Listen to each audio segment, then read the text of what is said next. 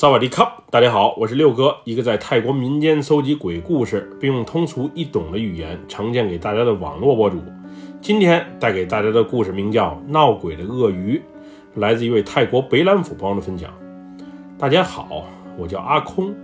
我所讲的这个故事，其实是发生在我爷爷身上的。虽然他现在已经去世多年了，但是在我很小的时候，他就经常给我讲这个关于鳄鱼的故事，以至于到现在，那些恐怖的画面还深深地印在我的记忆里。现在我闭上双眼，好好回顾一下整个故事，并尽可能的最大程度上以爷爷的口吻来还原这个故事。接下来，就让我们一起进入到这个故事当中。那时是二十世纪初，因为战乱和饥荒，父母从中国南方逃难到了泰国，之后就生下了我。我们一家最早的落脚点是曼谷，陆陆续续又迁移了多个地方，最终在北兰府安顿了下来。我爸那会儿在码头做苦力，而老妈则缝缝补补赚些生活费。直到后来，我们开了一家杂货店，倒腾些从中国来的商品，生活才稍微好一些。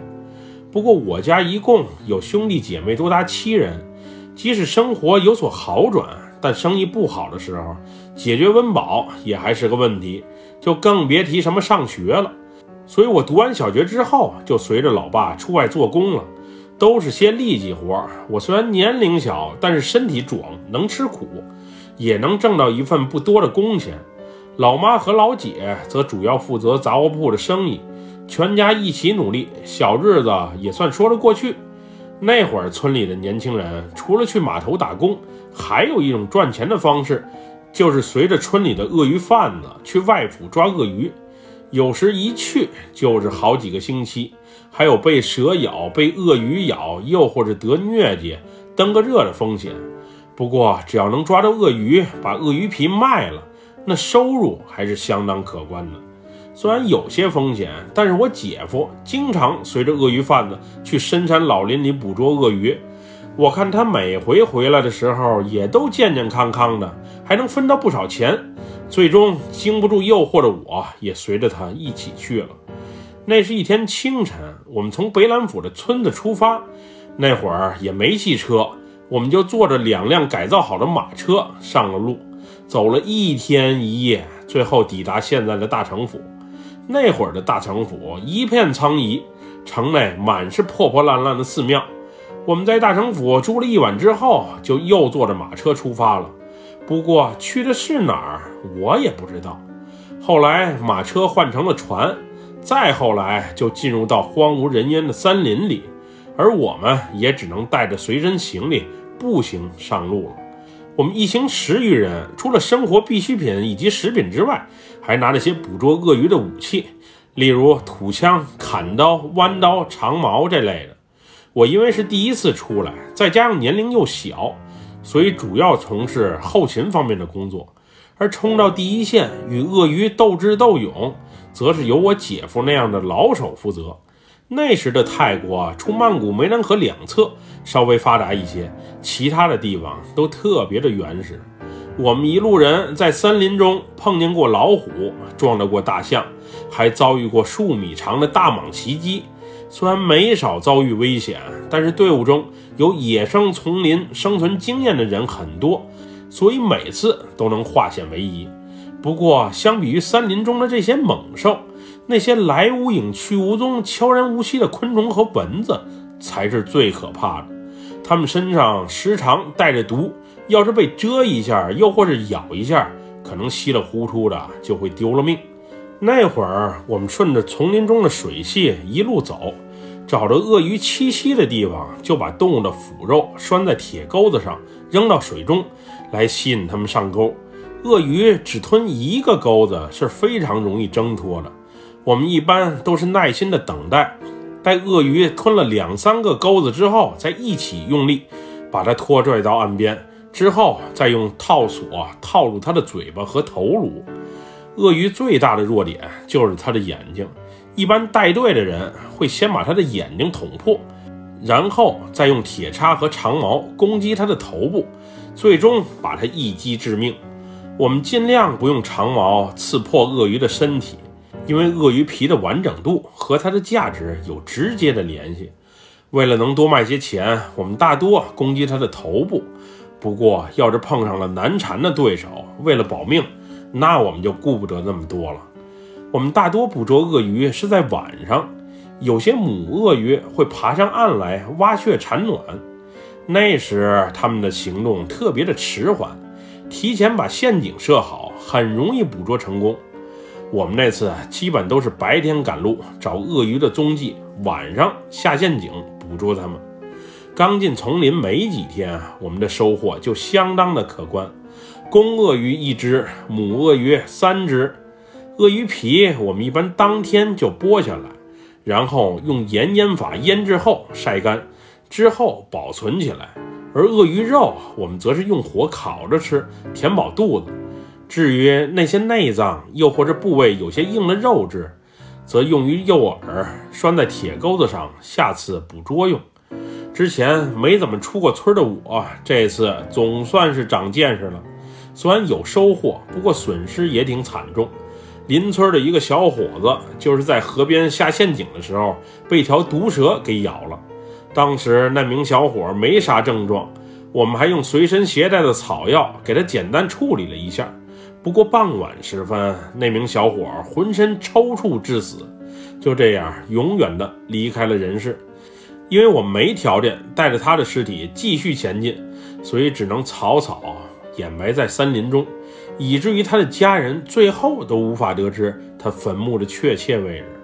不过，像这种因为捕捉鳄鱼而意外致死的案例，鳄鱼贩子都会给他家人丰厚的补偿金，具体是多少就不得而知了。反正当时的我还是希望自己能平平安安的活着回去。进丛林大约半个月左右，我们发现了一大片沼泽地，那里啊有大量鳄鱼活动的踪迹。于是队长决定就在这儿安营扎寨。好好捕几条品相好的大鳄鱼，然后就回去了。当时我们砍了些树，建了两个简易的小木屋。负责后勤的我帮着做饭、收拾东西，而姐夫和队长则去沼泽旁设陷阱，为晚上捕捉鳄鱼做准备。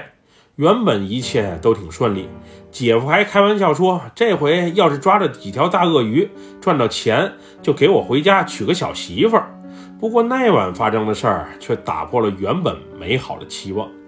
记得那晚天上的月亮特别的圆，也特别的亮。当时大家因为忙了一天都有些累，天刚刚黑，基本上就都睡着了，只剩下两名值班的队友还在坚守着工作。大约午夜凌晨时分，鳄鱼甩尾拍响水面的声音打破了这原本的寂静。那会儿，姐夫还开玩笑说：“听这响声，这条鳄鱼肯定不小。要是能顺利逮住，绝对能卖个好价钱。”之后，队长准备带着几名队友去沼泽地旁等鳄鱼上钩。不过，就在这时，四周却突然传来一声刺耳的嚎叫声。那叫声是特别的凄惨，而且是震天响的那种嚎叫。当时大家面面相觑，连最有经验的队长都猜不出这到底是什么动物在叫。那声惨叫之后，一切又恢复了平静。不过随后，男人的笑声、女人的哭声、老人的呻吟声、孩童的玩耍声，伴随着动物的嚎叫声，再次在耳边响起。那会儿，所有人都懵了。这荒郊野外。白天也查看过周围的情况了，是不可能有其他人在附近住了呀。这到底是怎么回事？这时队长下令把篝火给点起来，看看周围到底是什么情况。毕竟大多数动物都是怕火光的，有光亮，我们自己心里也踏实一些。不过篝火点起来之后，虽然照亮了四周，不过声音还是回荡在耳边。我们惊恐地循声望去，却什么也没发现。当时一直守夜的力哥不信邪，朝着沼泽的方向开了一枪，砰的一声，划过了天空。原本嘈杂的声音安静了许多。我们都有些不知所措。不过大晚上呢，想去哪儿也困难。于是队长招呼大家继续休息，但是自己却加入了守夜的队伍。之后，丛林里慢慢恢复了寂静，而我也不知不觉地睡了过去。直到后半夜，一个女人的哭声再次在我们身边响起，应该是从沼泽方向传来的。当时，原本青蛙的叫声、昆虫的叫声仿佛都消失了，而回荡在我们耳边的只有女人的哭声。那哭声特别的凄惨，时不时的还夹杂着嘶吼的声音，而且那个哭泣的女人好像还喃喃自语的说着什么。我们能听得清她在说什么，但是却没人理解其中的含义。这时，队长提议：“谁愿意和他过去瞅瞅，到底发生了什么？”刚开始的时候，除了脾气有些暴躁的力哥，还有我姐夫愿意一同前往，其他人没人想去。后来经过权衡之后，索性决定大家集体行动，毕竟谁落单了，危险性也更大。我们聚在一起，在火把的照耀下，慢慢踱步到沼泽旁。这时，我们看见我们设好的陷阱里已经有一条上岸产卵的母鳄鱼上钩了，它就在那里挣扎着，不时还甩着尾巴想攻击我们。力哥当时二话没说，看到这情景，上去就是梆梆两枪，直接把鳄鱼给打死了。随后，女人的哭声也再次传来。并且越来越响，这回我们清楚地听见，这声音是从水面的方向传过来的，而且远方的水面有了一丝涟漪，好像是有什么东西在游动。这时队长也拿起枪，朝着水面的方向开了一枪，打没打中就不得而知了。总之，哭声被这突如其来的枪声吓没了。当时我们虽然都觉得挺奇怪。不过确实不知道发生了什么，见有鳄鱼已经上钩了，就准备赶紧下家伙，把它拖到岸边，顺便把鳄鱼皮剥了。毕竟个头不小，应该能卖个好价钱。就这样，大家齐心协力的一阵忙活。当时借助着火把的光亮，我还隐约看到了泪水从鳄鱼的眼睛里流出。姐夫，你看这鳄鱼不是死了吗？怎么还流着眼泪？我这话刚出口，力哥就顺势用刀把鳄鱼的两只眼睛给捅破了。看到力哥的这一举动，我确实是挺意外的。不过他一直就是一个不懂言笑的狠人，性格还有些偏激。他愿意做什么就随着他吧。我是不想招惹他。就在我们准备把鳄鱼尸体抬回木屋旁的时候，水面上再次出现响动。我回头一看，那个画面深深的在我脑海中刻了一辈子。一个女人，准确的说，一个什么都没穿的女人，此时骑在一条至少三米长的大鳄鱼身上，朝我们这个方向游过来。她的两条腿还在划着水。这人怎么骑在鳄鱼上呀？他到底是人还是鬼？这突如其来的一幕，彻底给我们整懵了。只见这时，又是力哥举起枪，直接就扣动了扳机，砰砰两声，那个女人突然一下消失了，但是哭声却瞬间响彻整片丛林。之后，原本聚在一起的大家立马四散，各逃各的命。我是和姐夫一路跑的，连随身行李都来不及拿，就这么跑呀跑呀，也不知道跑了多久。那个诡异的哭声慢慢消散了，天上的太阳也从东边缓缓升起。因为没有那些行李，我们很难从这片丛林中走出。无奈的我们，等太阳升起之后，不得不又折返回去。当我们回去的时候，小木屋还在，还有几名工友在那里。当时我和姐夫都松了一口气，估计昨天就是遇见鬼了，大家没事儿就好。阿丽死了，你知道队长和其他人都去哪儿了吗？一名队友见到我们后，随即问道：“阿丽死了，咋死的？你可别吓唬我们。”我姐夫说道：“就在那里被鳄鱼咬死的，半个身子还在。你要不信，过去瞅瞅就知道了。说完之后，队友抬起胳膊指了指沼泽的方向。之后我们一直等到下午，也不见其他人的踪影。因为回程的路大家都知道，所以当时我们想，也没准儿他们先行一步往回走了。估计我们快走两步，大家应该是能在路上碰见。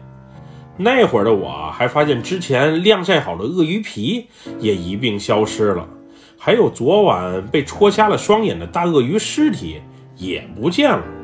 当时我和姐夫还猜想，可能是有人先回来了，把鳄鱼皮抢先一步偷走了吧？真是太不地道了。最终平安回到大城府集合点的，除了我和姐夫，以及同回营地拿行李的六个人之外。其余十一个人都不见了踪影，刨去被鳄鱼咬死的力哥，再加上之前被毒蛇咬死的那个队友，其余几个人都是生死未卜。这回出行可谓损失惨重。这件事之后，我和姐夫就没再出去捕过鳄鱼，即使给的钱再多，但还是命更要紧。后来我姐夫带我去太南和爱做生意去了。至于那些失踪的队友，最后到底回来没回来，那就不得而知了。总之，那晚的经历实在是奇怪。荒无人烟的丛林里，那些哭声到底是谁的？那个骑在鳄鱼身上的女人是人还是鬼？她是骑在鳄鱼身上，还是长在鳄鱼身上呢？失踪的队友又去哪儿了？总之，一切的一切实在是太困惑了。不过这件事之后，也让我懂得了一个道理，就是万物皆有灵。那些荼毒生灵的买卖和勾当，还是不做为妙。毕竟天道有轮回，坏事做多了，难免有不好的事情发生。本期故事就分享到这里，喜欢六哥故事的朋友，别忘了点赞和关注哟。咱们下期节目再见，我们俩拜拜，萨瓦迪卡。